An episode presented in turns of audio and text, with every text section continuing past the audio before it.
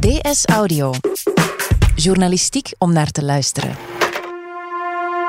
Aan het eind van ieder jaar vraagt de standaard schrijvers, academici en journalisten om na te denken over hun eigen tijd en hun tijdgenoten.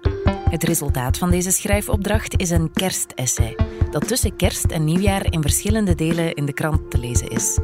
Dit jaar schrijft Dalila Hermans over het thema Oogkleppen af. Wat ik na vijf jaar inzag over antiracisme. Het is vrijdag 27 december. Van op de redactie van De Standaard is dit deel 2 van het kerstessay.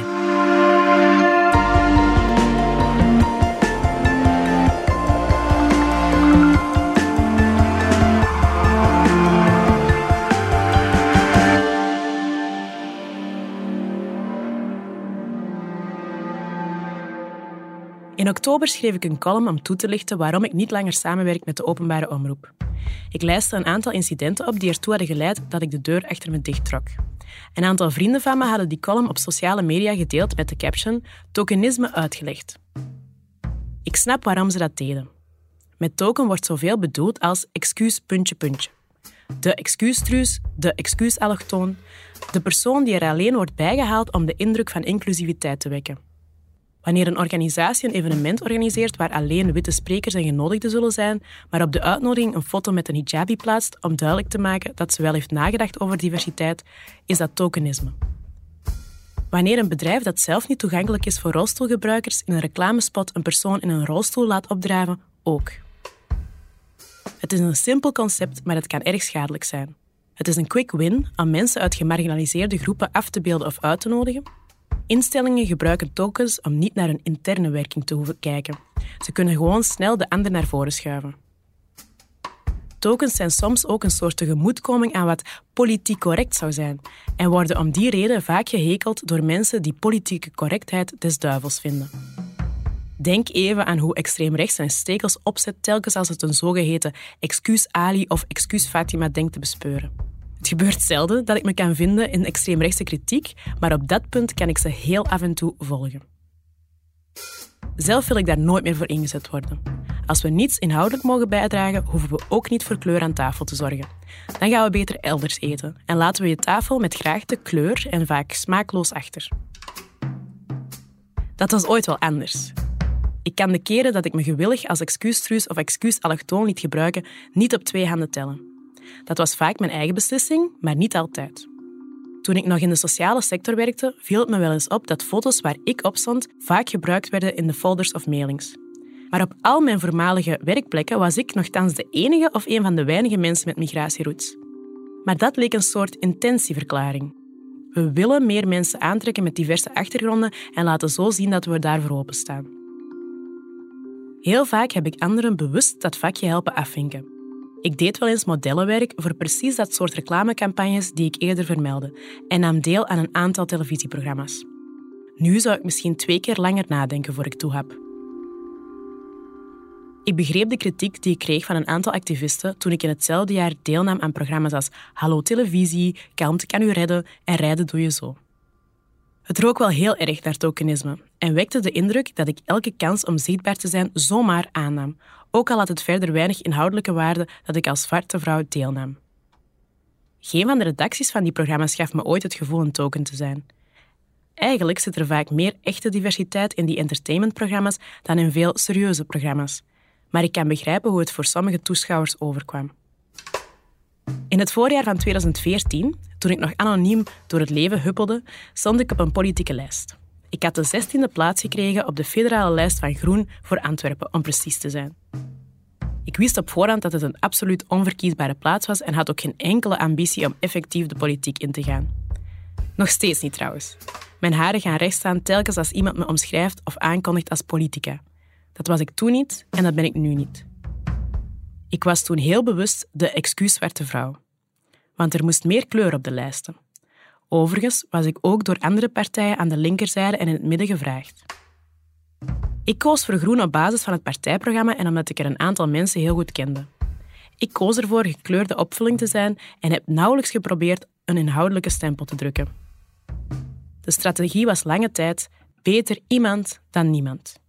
Beter af en toe opdagen, ook al verandert dat inhoudelijk niets, dan nog langer aan de zijlijn toe te kijken hoe alles wit, mannelijk en hetero blijft. De kritiek daarop is legitiem, maar de strategie is dat ook. Tokens, hoe een invulling ook is, hoezeer ze ook voor de vorm naar voren worden geschoven, zijn niet alleen maar negatief. Sinds kort ben ik fellow aan de VUB, maar daarvoor had ik geen enkele academische titel. Ik maakte mijn studies niet af en ben dus geen bachelor, geen master en al zeker geen PhD. Maar nu, als fellow, gaat de academische wereld opeens voor me open. De laatste maanden gebeurt het steeds vaker dat ik met professoren in debat ga en ze intimideren me niet langer. Academici zijn er zich steeds meer van bewust dat theorie zonder link met mens en maatschappij zelden verandering kan brengen. Fellows zijn als een brug tussen de theorie en de realiteit. Ik lees veel, ik luister veel, ik onderzoek op mijn manier.